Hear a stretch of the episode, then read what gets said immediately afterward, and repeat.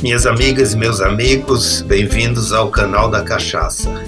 Um dos propósitos da nossa iniciativa é a disseminação de conhecimento para educar, capacitar pessoas envolvidas direto ou indiretamente com a cadeia produtiva da cachaça. Hoje trouxemos um tema interessante para as comunidades empresariais, reguladoras e acadêmicas: a ciência na cachaça, ou seja, como a ciência se reflete na cachaça e como tem sido o uso da ciência. E para nos ensinar, eu digo ensinar mesmo, porque eu acho que nós estamos muito carentes desse tipo de informação, dessa influência da, da, da ciência na cachaça. Nós vamos entrevistar hoje ninguém menos importante, preparada e neutra do que a professora mestre em ciências e doutoranda Carla Moraes. A Carla é engenheira de alimentos, mestre, doutoranda em ciência e tecnologia de alimentos pela Universidade Federal de Goiás. Ela é pesquisadora no segmento de tecnologia de bebidas, com ênfase em cachaça e aguardente, desenvolvendo investigação em envelhecimento de cachaças em madeiras brasileiras com uso de ressonância magnética nuclear, a conhecida RMN. Seja bem-vinda, Carla, ao canal da Cachaça. Olá, Jairo, tudo bem? Agradeço o convite por estar aqui né, no canal da Cachaça. É um privilégio poder hoje estar falando um pouquinho sobre a ciência né, e a cachaça. Você falou muito bem, isso mesmo. Sou engenheira de alimentos, mestrado e hoje doutoranda em ciência e tecnologia, com ênfase é, em cachaça, principalmente na parte de envelhecimento em madeiras brasileiras. E é, estou aqui para justamente trazer um pouquinho dessas informações para os nossos ouvintes, é, para as pessoas que têm interesse né, nesse segmento ampliar seus conhecimentos. Novamente, agradeço a oportunidade. Ok, cara. Então, para só vou fazer uma pequena introdução, né, para começar a série de perguntas. Eu acho que é importante a gente comentar aqui que tudo que se produz envolve, de certa forma, um ou vários ramos da ciência. No caso da produção da cachaça, de forma simplificada, podemos citar as ciências agronômicas, biológicas, físicas, química e, digamos, ciências humanas, né, que essa está presente em todas. E o que nós queremos é apresentar aos nossos ouvintes como essas ciências contribuem para a qualidade do produto final, ou seja, a cachaça que chega ao consumidor. Eu pediria para você, em simples e poucas palavras, nos descrever as principais etapas do processo produtivo da cachaça. A cachaça, ela inicia a sua produção lá no canavial, logo na escolha da variedade da cana-de-açúcar, o tipo de solo, tudo isso vai trazer característica para a bebida final. É, hoje já vem uma discussão muito grande sobre terroir, né, sobre as características climáticas de solo, clima da região, que isso influencia principalmente na presença de micro-organismos, microbiotas daquele local, e isso traz características do produto final diferenciadas. Então, é, a cachaça ela inicia lá, lá no campo, né? Lá no plantio da cana, na escolha do solo. Depois disso, é muito importante o grau de maturação dessa cana. Né? A cana ela tem que estar tá com um grau de açúcar bem aumentado, né? Bem interessante, para que quando for fazer a extração desse caldo e a fermentação, que os rendimentos né, sejam maiores. E isso vai impactar também nesse, nesse produto final. Então, além da cana, a parte também da moagem dessa cana, a extração desse caldo, a fermentação em si são as etapas extremamente importantes e imprescindíveis para a qualidade do produto final. Essa fermentação, Jairo, ela pode ser conduzida de várias formas. Hoje, como você citou, né, que existe a tecnologia que está inserida, inclusive a biotecnologia, que hoje já tem seleção de leveduras para que essa fermentação ela seja com maior rendimento, com maior percentual aromático e alcoólico. Então, hoje já se tem essa biotecnologia disponível, no qual leveduras são selecionadas e então é, favorecem é, essas características. Além da fermentação, né, a destilação, que é a fase posterior à fermentação, ela também é imprescindível na qualidade, porque é lá no alambique ou na coluna que faremos então a separação do álcool que está ali naquele mosto, né, que foi fermentado, e nós teremos o nosso produto final, que é a cachaça. Então, plantio, a moagem, a fermentação e a destilação. É, caso seja uma cachaça envelhecida, ela passará por madeiras. E essas madeiras, hoje, o, o, aqui no Brasil, né, a nossa cachaça é permitido o uso de diversas madeiras para esse envelhecimento. Cada uma traz uma característica é, diferenciada para o produto desde sabores amadorados, tostados, tabaco, sabores também adstringentes, um leve amargor, isso depende da característica da madeira, que oferece N N características. Então, brevemente, é esse né, o, o espaço para que se tenha uma cachaça de qualidade.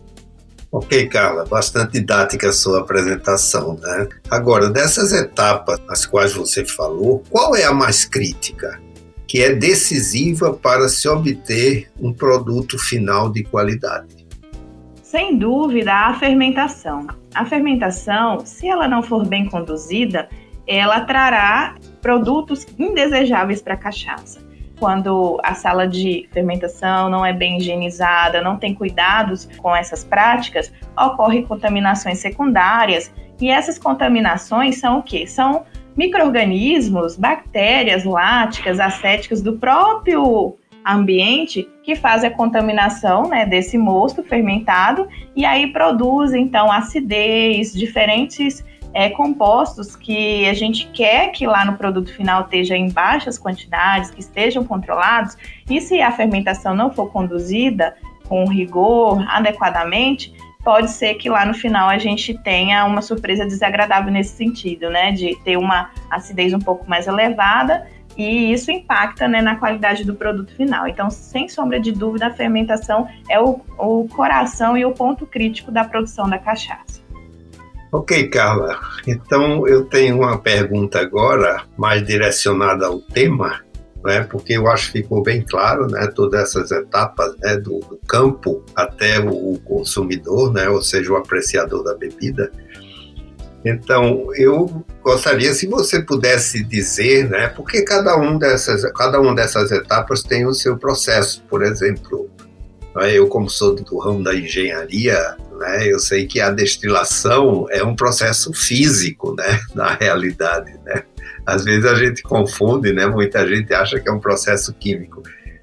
O, o que, que você, dessa cadeia produtiva, desse, desse fluxo aí de produção, que ramos da ciência se destacam em cada uma dessas fases e qual tem sido a contribuição de cada um, porque isso abre um leque de oportunidades de pesquisa muito grande, né, que nós estamos precisando, né, porque a cachaça eu acho está adquirindo bastante padronização e experimentos, né, que é importante. Eu acho que a gente tem que olhar o tema da inovação, né, para preparar drinks e tudo mais, né. Então, só para você dizer qual é a ciência mais predominante. Então, lá no campo, né, as práticas agronômicas, hoje, Jairo, já tem o uso de drones para poder fazer monitoramento da lavoura, a parte de controle de pragas. Então, hoje, não só a tecnologia agronômica, mas também até a computacional, né? Hoje, a gente já observa o uso, por exemplo, disso que eu comentei, né? Os drones no monitoramento de pragas. Também, dentro dessa parte aí do canavial, é, existe também a parte analítica, no qual coleta-se amostras da cana, amostra do solo, e isso é levado para laboratórios. Então, a parte também físico-química está envolvida nessa fase inicial imprescindível para a qualidade do produto final, porque sem uma matéria-prima de qualidade, a gente não tem um produto final de qualidade. Então, esse monitoramento é essencial. Passando então para a parte da moagem, nós percebemos a atuação da, da parte então da ciência que envolve a física, né? Que são o que? As moendas. Hoje as moendas estão cada vez mais modernas, com grau de extração, eficiência de extração maiores, né? Então existe um estudo para aprimorar a extração desse caldo sem que produza tantos bagacilhos Jário, porque é o bagacílio, quando a cana ela é moída, passada nessas moendas, a formação de pequenos bagacílios vai influenciar lá na fermentação, na fase posterior. Esses bagacílios, se em grande quantidade, eles vão aumentar alguns compostos finais na cachaça indesejáveis. Então, o ideal é que se forme pouco e que isso ainda seja filtrado. Então, veja só, então a gente tem aí a parte computacional, a parte agronômica, a parte física envolvida, passando para dentro do alambique, quando a gente fala sala de fermentação, a gente tem a biotecnologia, como eu comentei, né, a parte de leveduras selecionadas.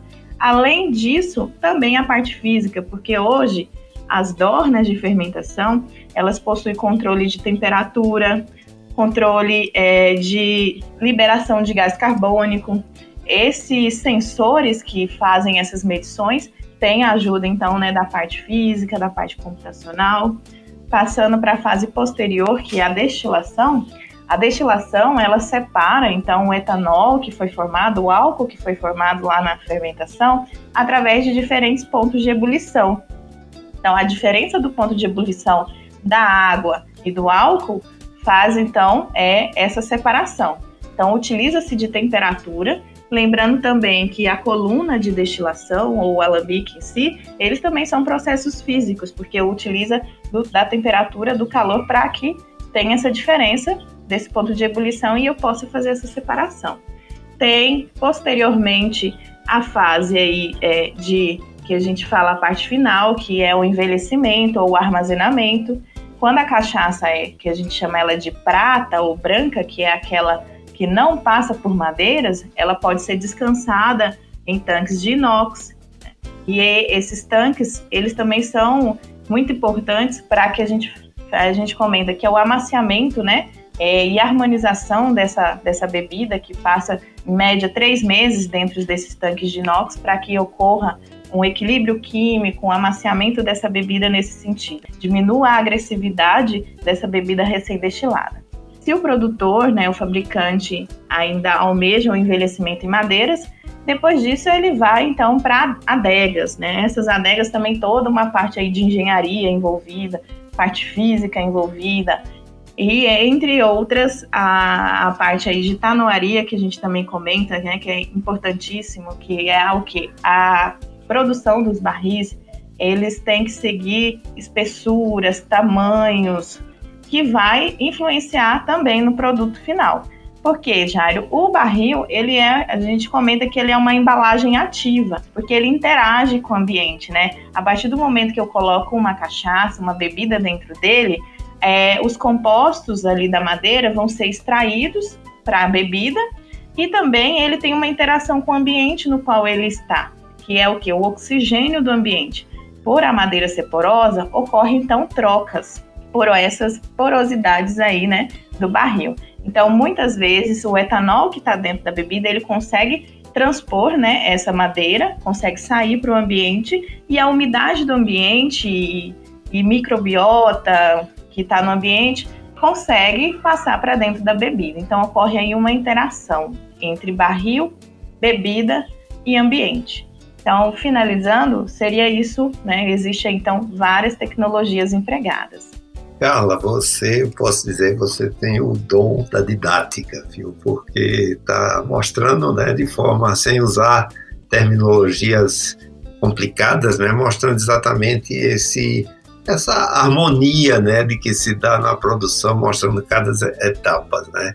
E eu tenho uma pergunta, eu recebi algumas perguntas, né, quando né, estava organizando nessa sessão aqui com você, eu recebi algumas perguntas através do, do WhatsApp, do nosso canal da Cachaça, e veio uma pergunta bastante interessante, que ela fala o seguinte, no processo produtivo, elenco significativo das características sensoriais da cachaça é atribuído aos componentes secundários, alguns inclusive nocivos à saúde.